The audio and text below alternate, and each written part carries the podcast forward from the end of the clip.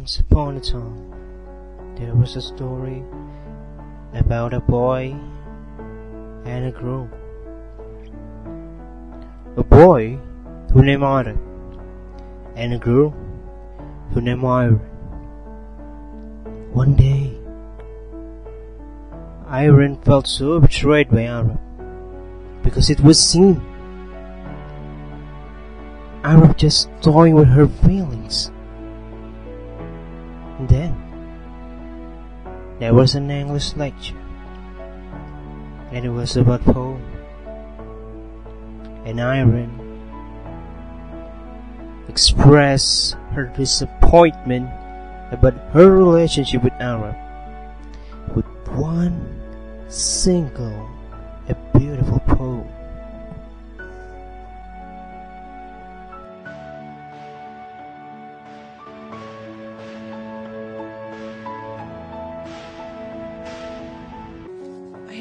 Talk to me and the way you cut your hair. I hate the way you drive my car. I hate it when you stare. I hate your big dumb combat boots and the way you read my mind. I hate you so much it makes me sick. It even makes me rhyme. I hate it. I hate the way you're always right. I hate it when you lie. I hate it when you make me laugh. Even worse when you make me cry. Hate it when you're not around and the fact that you didn't call. But mostly I hate the way I don't hate you. Not even close. Not even a little bit. Not even at all. After her death, Arab suddenly came to her, hugged her, wiped her tears, kissed her cheeks, and then he suddenly leaned to her ears and whispered a really sweet word. The fuck off. Ready, fight! con los terroristas.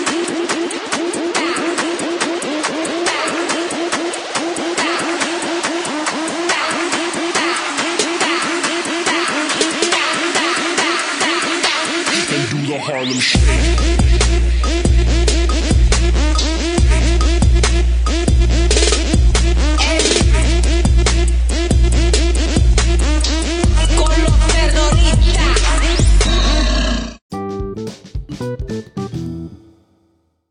Ya, kembali lagi di RIP.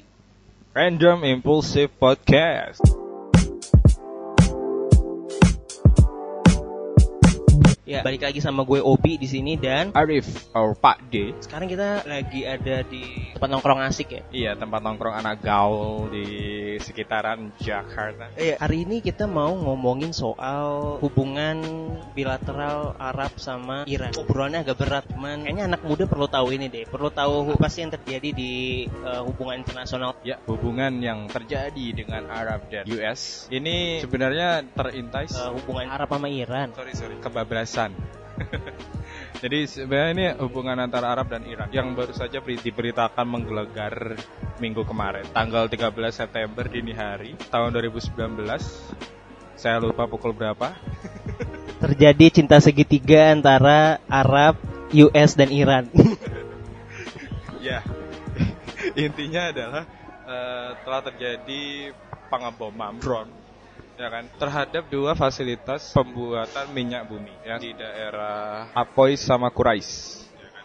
dan ini cukup unik sebenarnya beritanya. Karena apa? Yang perlu diambil point of view-nya di sini itu adalah serangan drone ini diklaim oleh Houthi bahwasanya mereka yang melakukan serangan hanya saja setelah pemerintahan Arab dan juga analisis dari US melakukan pemeriksaan mengenai serangan drone ini itu diketahui bahwasanya drone ini itu berasal dari Iran. Nah, tapi Iran tuh mendenai itu, tidak mau mengakui itu. Cuman kasihan ya, si Houthi-nya tidak dianggap. Oh, jadi sebenarnya tuh uh, Houthi nyerang gitu kan. Houthi nyerang terus akhirnya US yang sebenarnya yang ngomong bahwa setelah diidentifikasi ini drone ini dari Iran nih karena nomor serinya itu mengidentifikasikan bahwa ini drone milik Iran. Ya kayak lu kalau main tugas kelompok yang dapat apa namanya yang dapat tugas paling gampang siapa yang dapat nilai bagus siapa yang ngerjain kerja keras siapa kasihan banget pokoknya Cuman gini, kalau kita tarik ulur ke belakang ya, apa sih sebenarnya latar belakang konflik antara Arab sama Iran? Ya, ini kita ngomongnya agak berat sedikit. Ya, anak muda tuh harus bisa berpikir lebih berat sedikit. Oke, kita harus tarik ulur dulu. Sebenarnya hubungan Arab sama Iran, ya Iran yang di mana dia itu mayoritas Muslim Syiah, kemudian Arab yang eh, mayoritas Muslim Sunni. Gua kemarin Pak De ngeliat di artikel dari BBC.com dia memetakan peta ideologi Islam antara Sunni sama Syiah di negara-negara Arab. Nah, untuk yang Sunni mayoritas tuh adanya di Saudi Arabia, Mesir, Jordan, Qatar sama Uni Emirat Arab. Nah, yang Syiahnya paling besar tuh di Iran, Irak, Yaman sama Lebanon. Nah, ini sebenarnya kalau kita tarik ulur ini perang ideologi antara Syiah dengan uh, Sunni. Pada tahun 1979 oleh revolusi Islam di Iran menciptakan tipe negara baru di kawasan itu. Jadi kan dulunya itu pemerintahan tuh monark kan, monarki dulu apa kerajaan di daerah negara-negara Arab, terutama Saudi Arabia yang dia monarki. Nah, ini ada tipe eh, negara baru. Ini muncul dari revolusi yang ada di Iran. Itu dengan tipe eh, teokrasi. Teokrasi itu jadi negara yang based on Tuhan. Jadi jadi dia punya presiden, punya ahli agama di situ.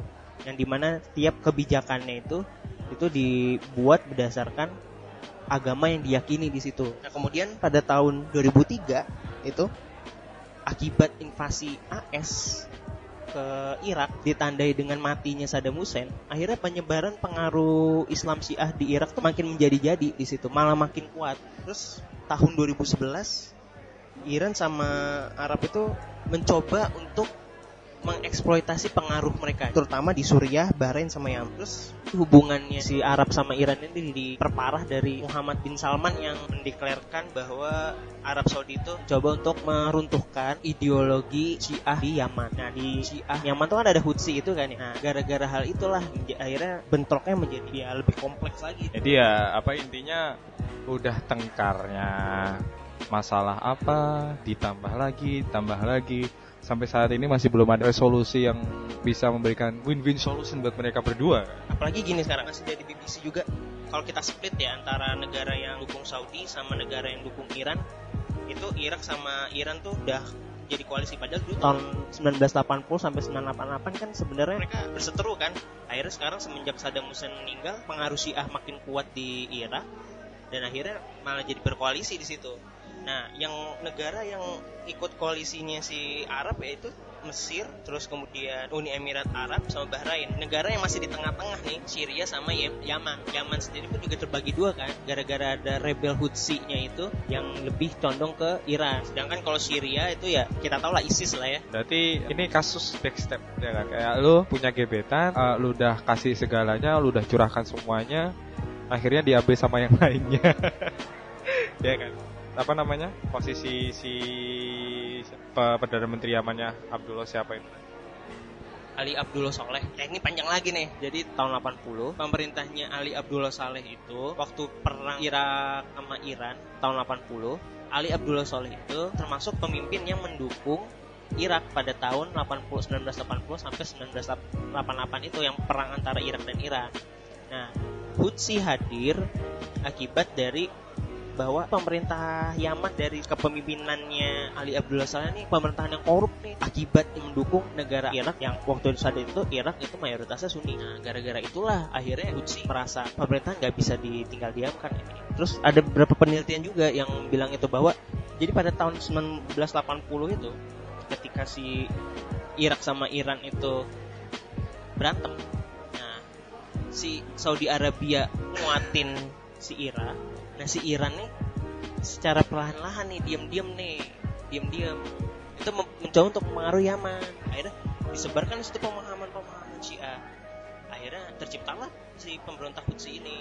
Dari penelitian itu juga sebenarnya tidak semudah itu penyebarannya. Ada orang-orang yang memiliki andil. Jadi istilahnya orang-orang yang di luar NGO, di luar kepemerintahan yang sah, itu mencoba memasukkan mengimplant pemahaman-pemahaman Syiah di Yaman.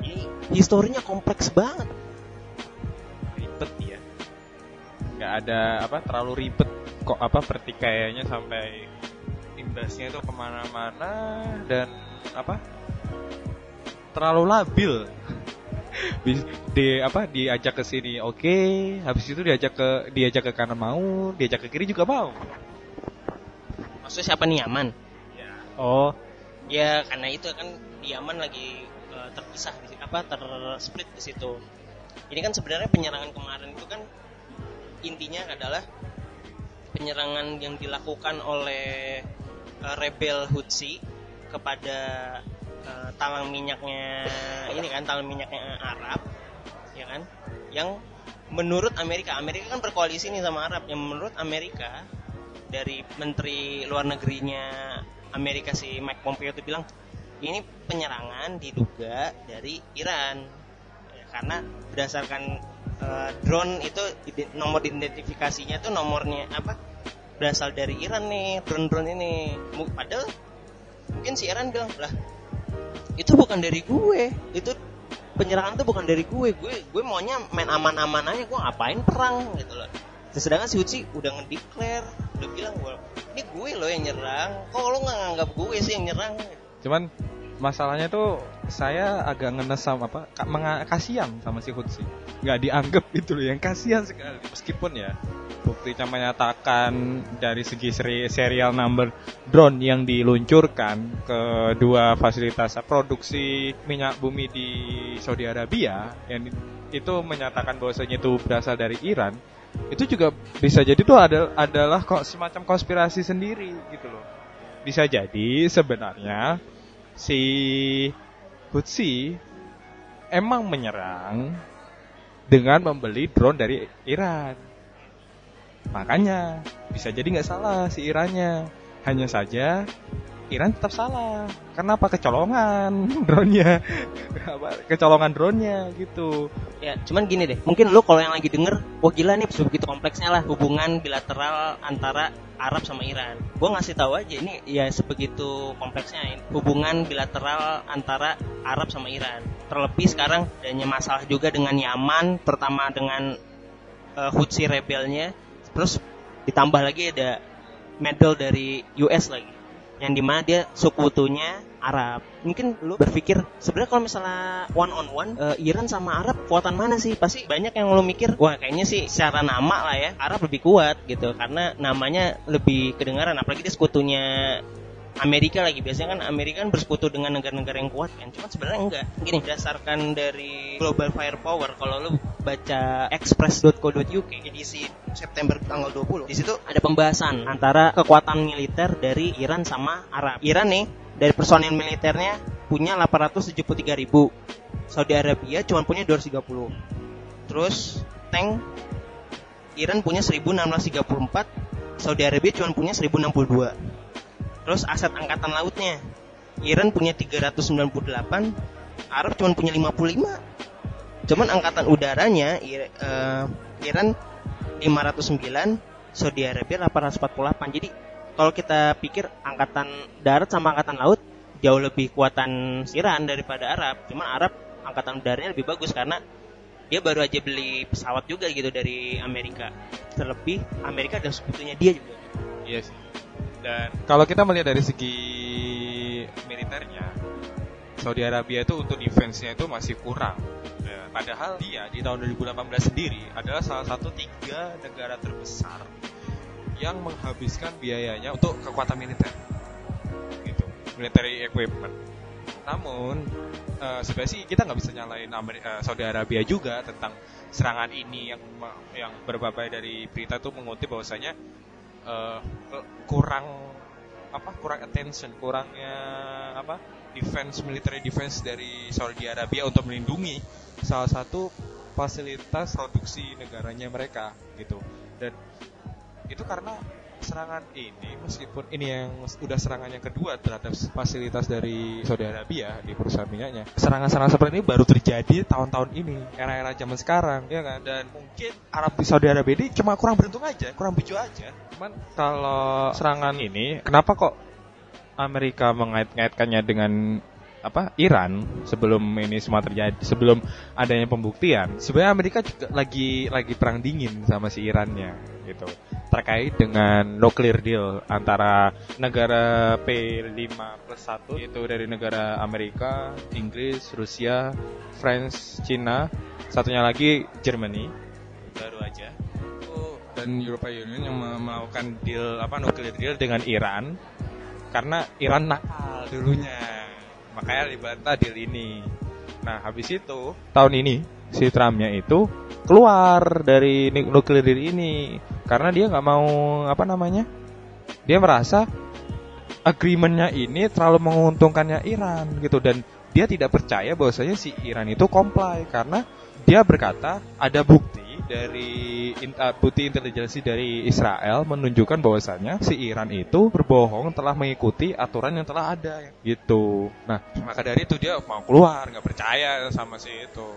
Padahal kalau nggak salah itu tiap beberapa tahun sekali dari agreement ini si Iran akan dicek apakah benar mereka itu mengikuti aturan yang sudah ada. Jadi agreementnya ini adalah tidak ada pembudidayaan uranium lebih dari 3,67% kemurniannya. Terus yang kedua, mengurangi inventory uranium yaitu selama 15 tahun ke depan itu cuma sebesar 3,67% dan dan eh, atau kurang lebih itu sebesar 300 kg uranium.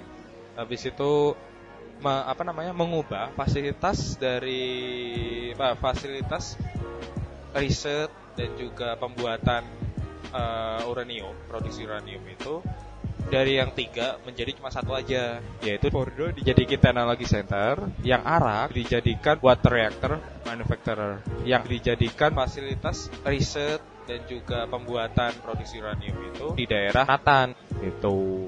Makanya eh, dari agreement ini mereka setuju bakal mengurangi sanksi yang ada di Iran ya kan? Setelah setahun agreement ini berlaku kemudian merestore mekanisme mekanisme sanksinya itu kayak gimana? Di di upgrade ulang di upgrade ulang sanksinya itu terusan apa untuk dan juga mem- me- mencairkan dana-dana aset Iran di luar negeri sana yang telah dibekukan oleh E IAEA IAEA itu adalah International Action Energy Agency ya kan karena dia ya yang ngontrolin seberapa bolehnya negara itu memproduksi uranium eh, bahan-bahan nuklir dan bagi batasannya regulasinya lah. Kayak lu mau apa lu punya kafe pengen kafe lu eh apa lu punya restoran pengen restoran lu di- dicap halal ya lu harus memenuhi syarat yang ada. Ya IAEA itu adalah seperti itu pro badan dari institusi untuk mengatur tapi di sini energi. Gini deh. Eh, dari dari yang udah panjang-panjang itu yang tadi kita udah diskusin sama-sama. Dari lo yang udah mungkin sama-sama tertarik dengan masalah internasional ya yang ada di luar sana gitu masalah-masalah internasional yang ada di luar sana. Kalau mikir nih ini ini kan sebenarnya apa ya kayak udah ini terjadi karena ya awalnya terjadi karena ideologi sekarang jadi mencah ke mana-mana akhirnya. Jadi istilahnya kayak apa ya kayak lu lu punya ember terus lu isi air terus kemudian nggak sengaja lu bolongin satu tuh. Airnya bocor. Eh nggak taunya bocor di banyak arah gitu. Jadi di bawahnya bocor di, di mana-mana bocor. Jadi akhirnya permasalahan itu ya jadi ke mana-mana. Kalau kita mengibaratkan negara GCC yang masuk GCC itu kayak uh, Saudi Arabia, terus Uni Emirat Arab. Ini kan negara-negara yang mayoritas Sunni, ya kan? Nah, sedangkan Iran tuh, ya gue juga pengen dong ideologi gue, yang gue juga gue juga sama-sama Islam gitu. Gue bisa sama-sama, sama-sama membela Islam. Ini kalau kita mengibaratkan ya hubungan ini GCC dengan Iran itu kayak istilah gini negara-negara yang side dengan Iran itu ya kayak apa ya kayak Teen Titans mungkin sedangkan negara-negara yang eh, Saudi Arabia sama dan kawan-kawannya termasuk GCC itu kayak Justice League Pak Dev di DC Comic yang paling lu suka siapa? Lu jangan bilang Iron Man, Iron Man itu Marvel. gue juga tahu kalau Iron Man kayak eh Batman. Lu sukanya Batman kan? Ya kalau kita ibaratin ini ya Arab Arab sama Iran. Negara Islam ter terbesar siapa? Pasti orang mikirnya Arab. Gitu. Karena emang ter- ya lu haji ke Arab, lu apa ya istilahnya minyak paling besar juga banyaknya juga di Arab. Gitu kan? Jadi istilahnya Iran tuh kayak sidekick di sini gitu loh. Kayak kayak ibarat Batman dengan Robin. Emang ada yang ya ada sih yang fans dengan Robin, cuma nggak sebanyak Batman kan? Itu ya ibaratnya hubungan ini istilah Robin yang pengen diakui seperti Batman. Kalau lu nonton seriesnya Titans kan kayak si Robinnya bilang kan, fuck Batman. Ya, inilah dua orang ini konflik kayak si ini, eh I'm Batman, ah fuck Batman. Ya sangat itu ya sangat menarik ya perumpamaannya ya. Cuman gue juga setuju tapi gini udah ada agreement salah masih saling menuduh satu sama lain. Yang satu nggak percaya, yang satu padahal udah comply, ya kan? Ini yang benar siapa? Itu pertanyaan besar ya. cuman gini, cuman gue tahu siapa yang salah. Yang salah itu adalah oknum. Oknum siapa, Bapak? Oknum apa? Ya kan nggak tahu, makanya pokoknya yang jelas yang salah itu oknum. Anda tidak tahu asal menyalahkan oknum. Kasihan si oknum, nangis dia. Seperti Hudutsi yang nggak dianggap, nangis mereka. Eh, iya tuh, sampai katanya mereka ada ada kutipan dari apa namanya? Salah satu berita Wall Street Journal. Wall Street Journal bilang katanya si Hutsi juga Yaman Rebel mau menyerang si Iran. Karena dia nggak dianggap cuy. Kasihan cuy. Gue udah susah-susah ngirim udah nyerang udah ngakuin. Gak dianggap gak ada yang percaya. Ya udah gue nyerang Iran deh gak dia. Cuman gini deh, ini banyak banget propaganda-propaganda ya kalau gue mikir. Ini jangan-jangan yang main AS-AS juga nih. Kan lo tahu kan Amerika tuh si Trump itu pengen banget eh, harga minyak itu murah. Makanya dia tekan OPEC kan. OPEC kan mayoritas negara-negara Arab tuh. Ya kan? Karena dia punya hubungan yang baik dengan si Arab Saudi. Arab Saudi kan di eh, OPEC itu dia sebesar 26% ya kalau nggak salah supe- pensuplai minyaknya kan jangan-jangan nih si AS ini jangan propaganda AS makanya dia udah si gini si Hutsi udah nyerang terus udah declare gue lo yang nyerang. Si Amerika Iran nih yang nyerang Iran. Akhirnya kan jadi panas tuh kan panas. Akhirnya gimana jadi istilahnya kayak gimana caranya nih negara-negara Arab eh i- ini apa negara apa minyak nih harga minyak nih jangan sampai naik lah ayo dong. Eh, jangan sampai naik kalau misalnya ini naik ter istilahnya kalau Trump ya istilahnya kalau ini naik gua nggak bisa kepilih lagi nih di election 2020 ya istilahnya kayak gitu kan kalau si Trump. Ya emang benar karena salah satu kampanyenya dia kan dia ingin menurunkan harga minyak. Dia ingin harga minyak itu murah. Make America great again. Ya kan katanya salah satu kampanye gitu dan emang bener kuartal pertama sempat naik harga minyak. Terus setelah adanya desakan beberapa kali sempat jatuh tapi tidak terpengaruh setelah beberapa kali didesak sama si Trump tidak mempengaruhi harga minyak juga ujung-ujungnya tapi hanya saja harga minyak jadi jatuh karena su demandnya berkurang di pertengahan kuartal kedua. Akhirnya harga minyak jatuh. Seneng dong Trump. Eh dapat serangan drone. Harga minyak naik. Kayak sedih sih Trumpnya Soalnya gini, Trump itu jangan nyebarin MAGA, Make American Great Again. Soalnya Trump itu malu. Make another country love us. ya kan dia pengen apa jadi presiden yang membuat Amerika great bukannya love karena kayaknya dia kurang cinta aja Ditinggalin Melania emangnya. Sian banget. kan dikutip sama apa dikritik sama si Trevor Noah banyak dia banyak merosting Trump bahwasanya mereka bertengkar mereka berdua itu Emang yang denger tahu Trevor Noah siapa? Trevor Noah tuh by the way Trevor Noah tuh stand up comedian ya? Pikir lagi deh cuma eh, dampak-dampak. Apa sih nih gara-gara si cinta segi empat yang berubah jadi cinta segitiga nih? Cinta segi empat antara Arab Saudi Iran Hutsi yang ingin diakui sama US yang tiba-tiba masuk nih medal. Kalau gue ngelihatnya ya secara dampak politik based on dari penelitiannya si Laris tahun 2009 eh 2019 sorry gara-gara Amerika dan Iran ini istilahnya mengkeruh gitu hubungannya padahal kan sebenarnya Obama tahun 2015 dia udah berhasil buat agreement dengan Iran kan akhirnya terjadi Iran deal itu kan dari zamannya Obama tahun 2015 kan Ya benar. Ya. ya cuman kan gara-gara tuduh menuduh begini akhirnya kan jadinya hubungan antara Amerika sama Iran jadi kacau. Apalagi Iran juga salah satu negara terbesar supply OPEC lagi.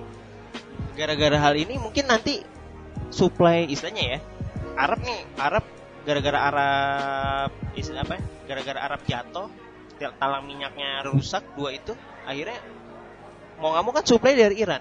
Siapa tahu gara-gara itu jadi Iran nggak mau ngasih gitu Iran nggak mau ngasih supply supply-nya nggak ada berarti mau nggak mau kan si Amerika minyaknya mahal. Akhirnya janjinya Trump rusak di situ ya kan? Terus kemudian lagi gini. Amerika kan keluar nih ya kan?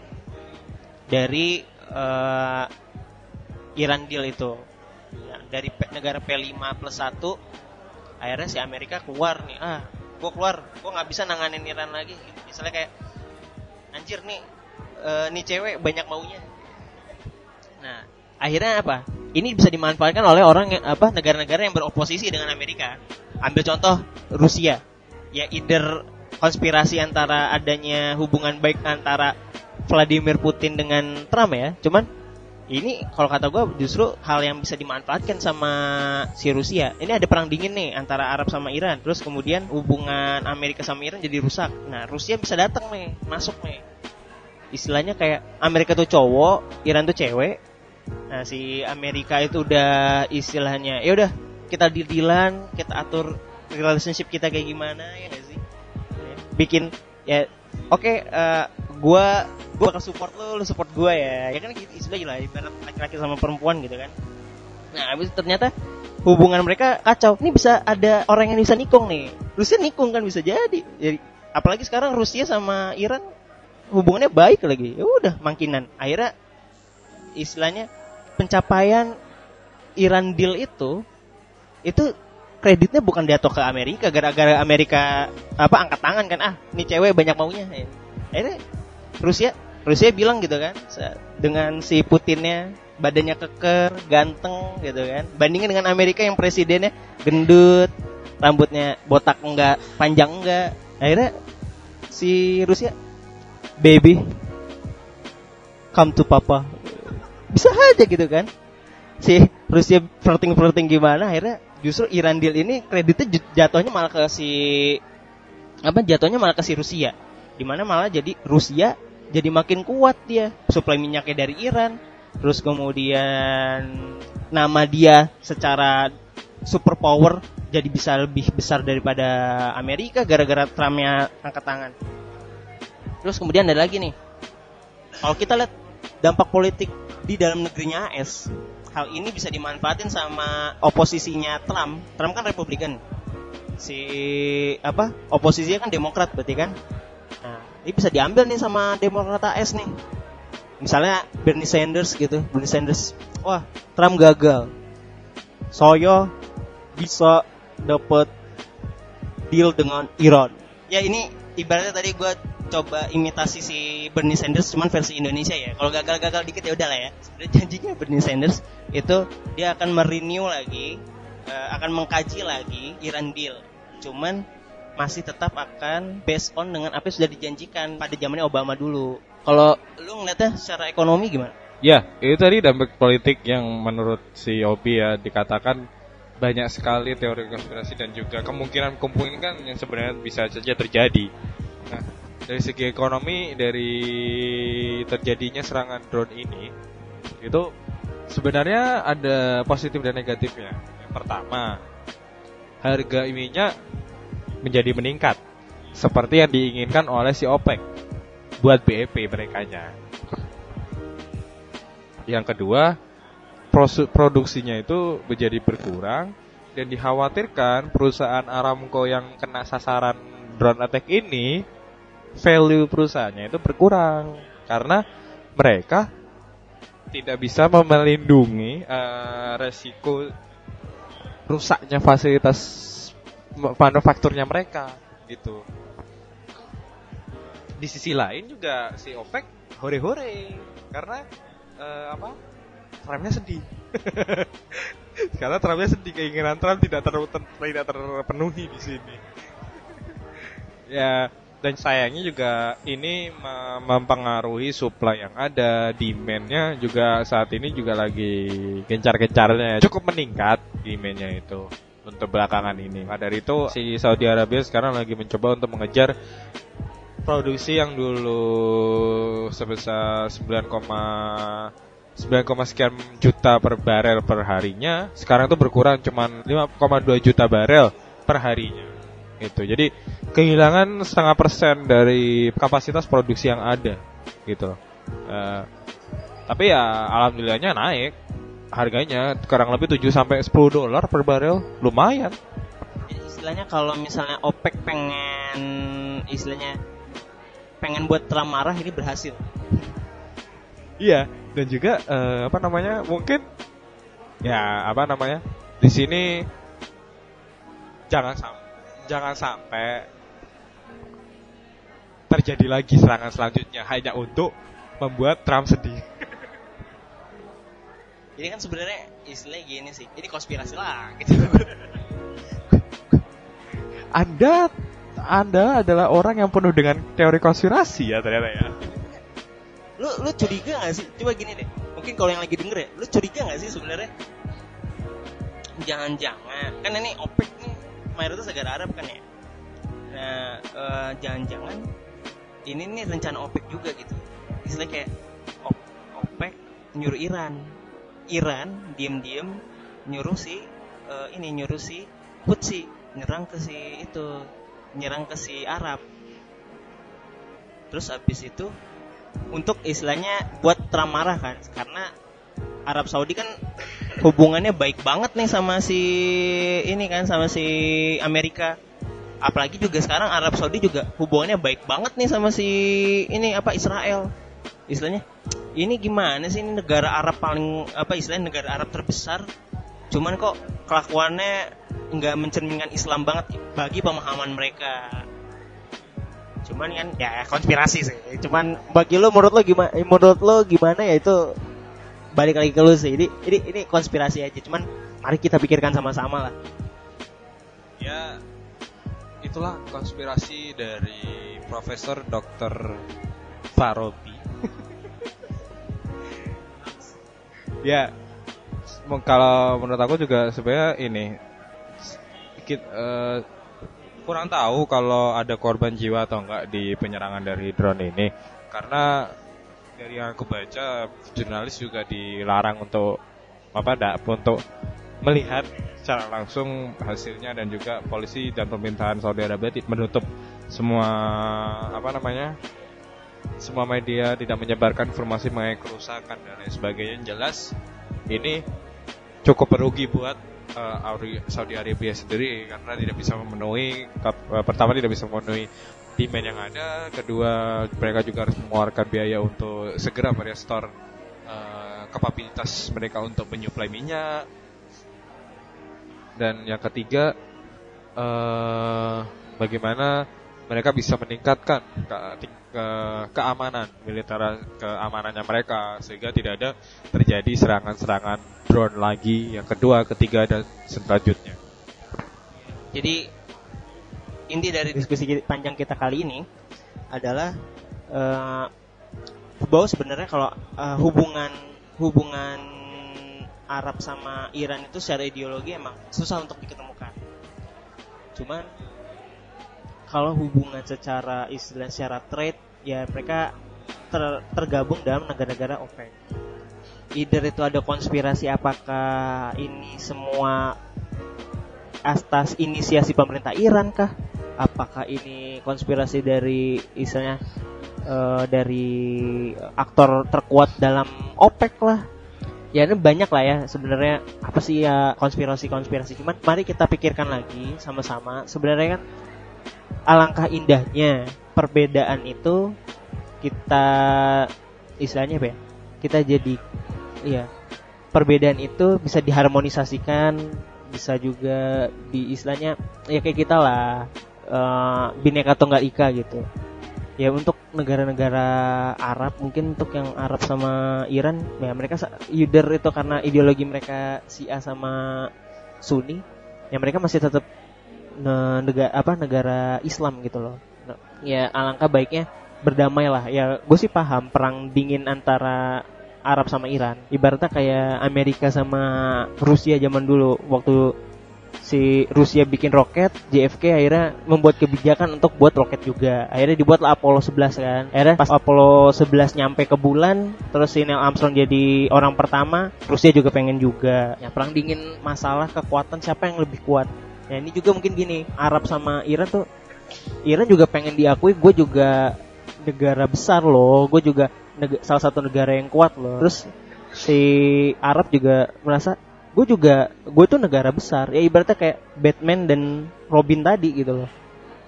Ya Batman I'm Batman si Iran Robin fuck Batman gitu. Yang gue bisa ambil kesimpulan ya. Apa pun itu gue harap ada solusi perdamaian ke depannya. Gue harap juga PBB bisa ya PBB bisa turun tangan untuk bisa menengahi konflik ini gitu. Jangan sampai kita ada perang lagi gitu loh. Kita kita udah cukup sedih dengan apa yang terjadi an- perang antara Israel sama Palestina. Di mana banyak banget pertumpahan darah di situ bahkan banyak banget korban jiwanya. Ya jangan sampai istilahnya kita perang antara muslim sendiri gitu walaupun mereka beda ideologi cuman tetap kan mereka muslim. Jangan sampai lah muslim itu terpecah gitu. Either itu ada intervensi dari luar misal kayak AS side dengan Arab atau mungkin Hutsi yang dia juga side ke Iran terus kemudian terjadi istilahnya perang dingin antara eh, kedua kubu besar ini gitu. Ya gua harap sih ada solusi perdamaian di situ. Menurut lo gimana Pak De? Ya kalau menurut gue gini, saya juga mengharapkan ini segera ada perdamaian dan juga perang-perang. Perang yang ada di mana pun itu teroris itu juga segera menghentikan serangannya, segera menghentikan aksi-aksinya, biar nggak usah lah perang, damai juga indah, ya kan. Oke, eh, emang nggak nggak mudah untuk percaya satu sama lain, tapi apa tidak usahlah saling menuduh satu sama lain gitu. Kalau nggak percaya selidiki aja, gitu. Simpelnya seperti itu. Dan kalau memang melakukan kesalahan ya akui saja. Gitu. Ya, ya kalau terimalah sanksinya gitu. Ya kan kalau mau hubungannya harmonis kan harus bisa menerima segala kelebihan dan kekurangannya. Di saat sedih, senang, ataupun di saat biasa saja. Cuman dua negara ini kan bukan pacaran Pak. Iya, bukan pacaran, tapi kan saling berhubungan. Tuh. Dan eh, seperti yang dikutip oleh Bapak Putin, karena dia prihatin, cuy, sampai mengutip ayat Al-Quran, cuy, surat Ali Imran, nggak tahu ayat berapa itu yang dia kutip, yang kutip bahwasanya untuk apa namanya, bahwa kita itu saling bersaudara gitu loh, kita tuh sesama manusia, saling bersaudara, ya kan? Bapak Putin loh, non Muslim, sampai ngomong gitu. Sekian itu aja sih dari kita RIP. Random Impulsive Podcast. Gua Arif, Gue bukan Pak De. sign off.